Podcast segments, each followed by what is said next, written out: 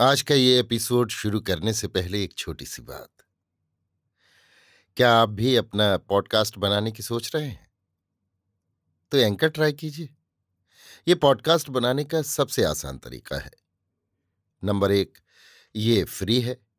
Number दो, इसमें कई सारे ऐसे टूल्स हैं जो आपको अपने फ़ोन और कंप्यूटर पर रिकॉर्ड और एडिट करने की फैसिलिटी देते हैं।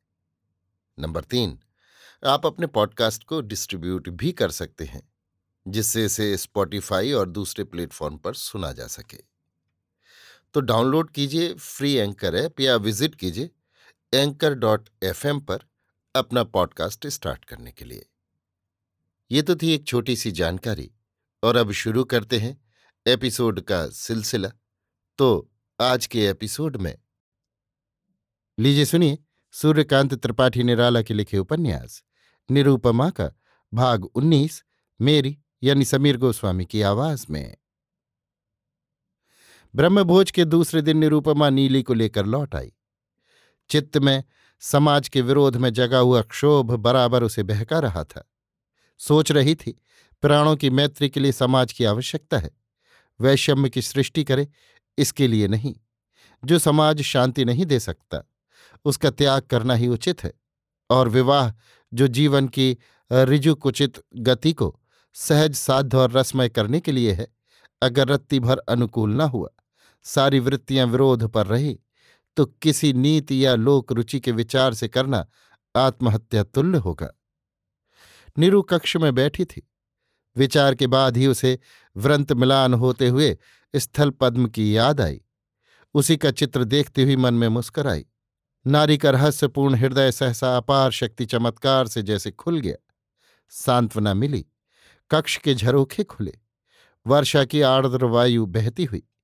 एकाएक दृष्टि उस स्थान पर गई, जहाँ कुमार को सर्वस्व दान वाली दृष्टि से देखा था।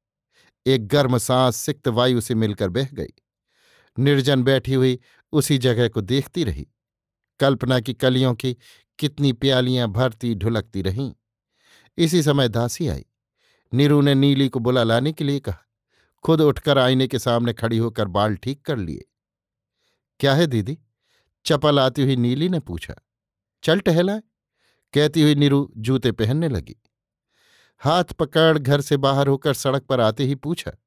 नीली, कुमार बाबू का पता मालूम है? हाँ, खुश होकर गर्दन टेढ़ी कर नीली ने कहा।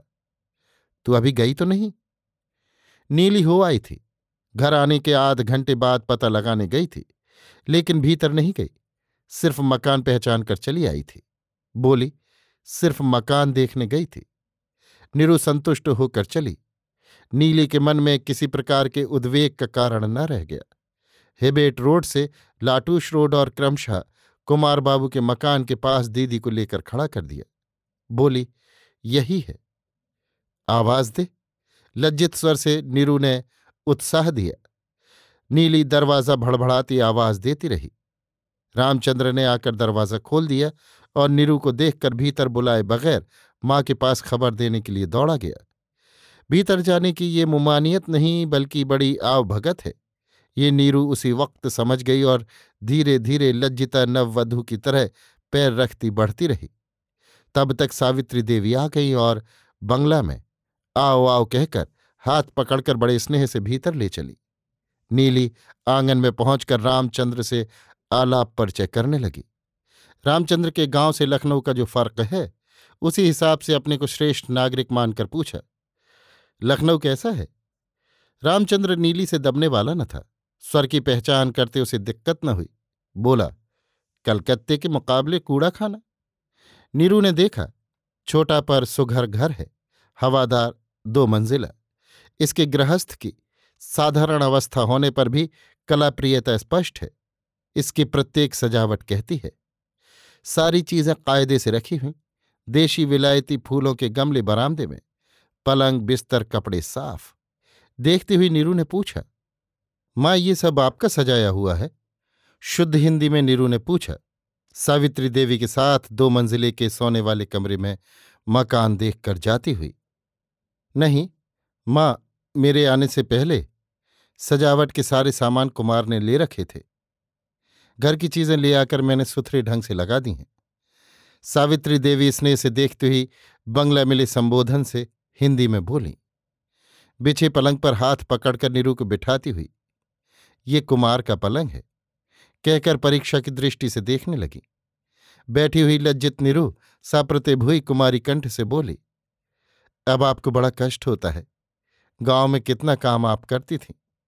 यहाँ कुछ सुबीता हुआ, पर कुमार बाबू की शादी आप क्यों नहीं करती?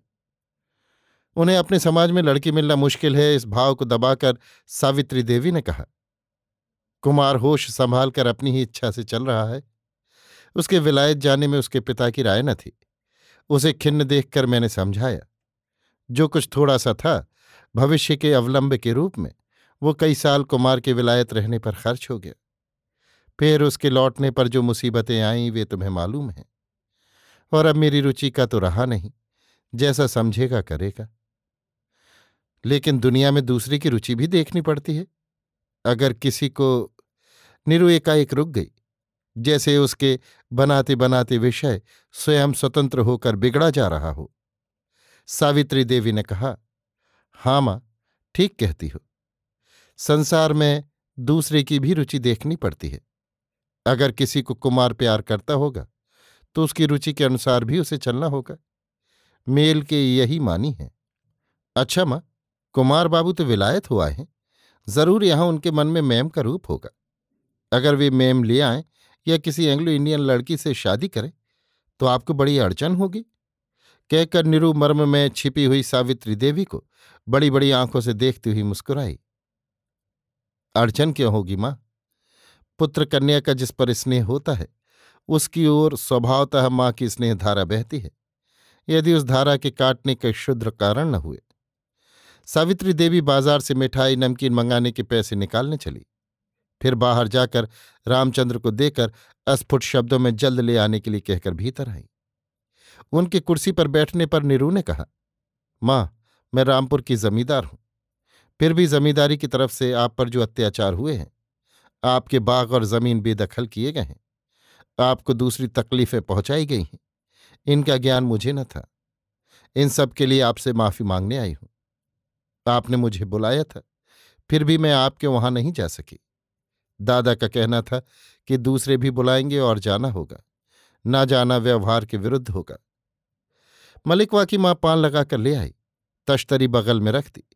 नीरू ने एक इलायची उठा ली और मलिकवा की माँ को देखकर दुखी होकर गर्दन झुकाकर सोचने लगी। क्षमा क्या है माँ? मलिकवा की मृत्यु तथा अपने दुखों की स्मृति से गंभीर होकर सावित्री देवी ने कहा, तुम्हारा था, तुम्हारा हुआ। ईश्वर जब स्नेह का धन, बुढ़ापे का सहारा भी माता पिता से छीन लेता है, तब वैसे साधारण अधिकार के जाने का क्या क्षोभ। मलिकवा की माँ को देखो। कुछ देर सहानुभूतिजनक मौन छाया रहा। मलिकवा की माँ खड़ी थी। आँखों से आँसू झरने लगे।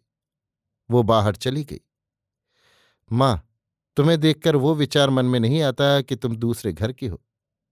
रामचंद्र के लिए जो स्नेह तुम्हारा बहता है, उसी स्नेह का प्रवाह तुम्हारी दृष्टि से आता हुआ मैं अनुभव करती हूँ। तुम्हारी दृष्टि को मेरे सत्य और असत्य का पता अवश्य लग जाएगा। और मैं बड़प्पन नहीं जता रही। ये तुम समझती हो। और तुम्हारे सामने सदैव मेरा छुटपन ही, तुम्हारा श्रेष्ठ दान स्नेह प्राप्त करेगा। कुमार बाबू की रुचि में मैं बाधा नहीं डालती, पर रामचंद्र की पढ़ाई के लिए हुई मेरी सेवा जो उन्हें मंजूर नहीं हुई, इसके क्या यही मानी नहीं कि उन्होंने मुझे समझाया कि रामचंद्र पर उन्हीं का अधिकार है?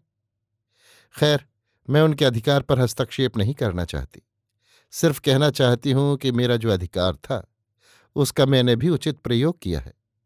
आपके बाग और खेत ज्यों के त्यों आपके होंगे। जमींदार ने उन पर से अपना कब्जा उठा लिया है। आप कहें तो बाग की हैसियत जो नहीं रही, ठीक करा दी जाए। सावित्री देवी स्नेह से पूर्ण हो मधुर स्वर से बोली, माँ, तुम्हारी सहानुभूति दूसरे को ठीक नहीं समझती है।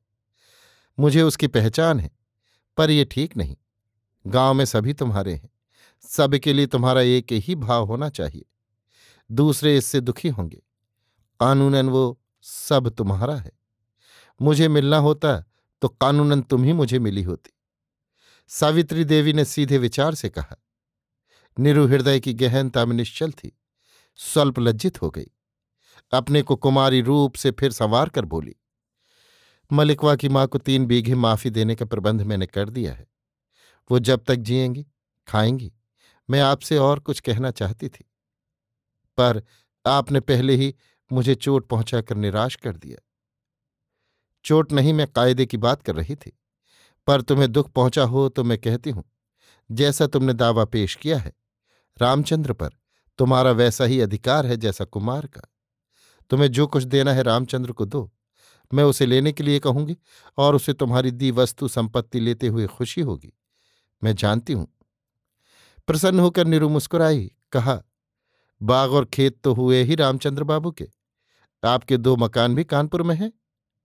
हाँ, कुछ व्याकुल होकर सावित्री देवी ने कहा। कुमार की पढ़ाई के खर्च में रेहन किए गए थे। हाँ महाजन को रुपए की ज़रूरत है। मैं रुपए देकर रजिस्ट्री खरीद रही हूँ।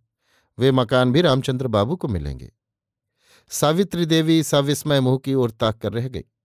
इसी समय मलिकवा की माँ कुछ पूछने के लिए सावित्री देवी को बुलाने आई। उन्होंने संयत प्रसन्नता से पूछा, मलिकवा की अम्मा, इन्हें पहचानती हैं? गाँव की मालकिन है? मलिकवा की माँ ने सर हिलाकर सूचित किया कि पहचानती हैं। मुस्कुराकर सावित्री देवी ने कहा, तीन बीघा माफ़ी तुझे इन्होंने दी है। माथा टेककर पैरों पड़। मलिकवा की माँ विक्षिप्त आश्वासन से हंसकर उसी तरह पैरों पड़ी। इसी समय बाहर गया हुआ रामचंद्र आया और दो मंजिल के आँगन से माँ को आवाज़ दी। नीली रामचंद्र के साथ रह गई थी। अभी आप सुन रहे थे सूर्यकांत त्रिपाठी निराला के लिखे उपन्यास, निरूपमा का भाग उन्नीस, मेरी यानी समीर गोस्वामी की आवाज़ में।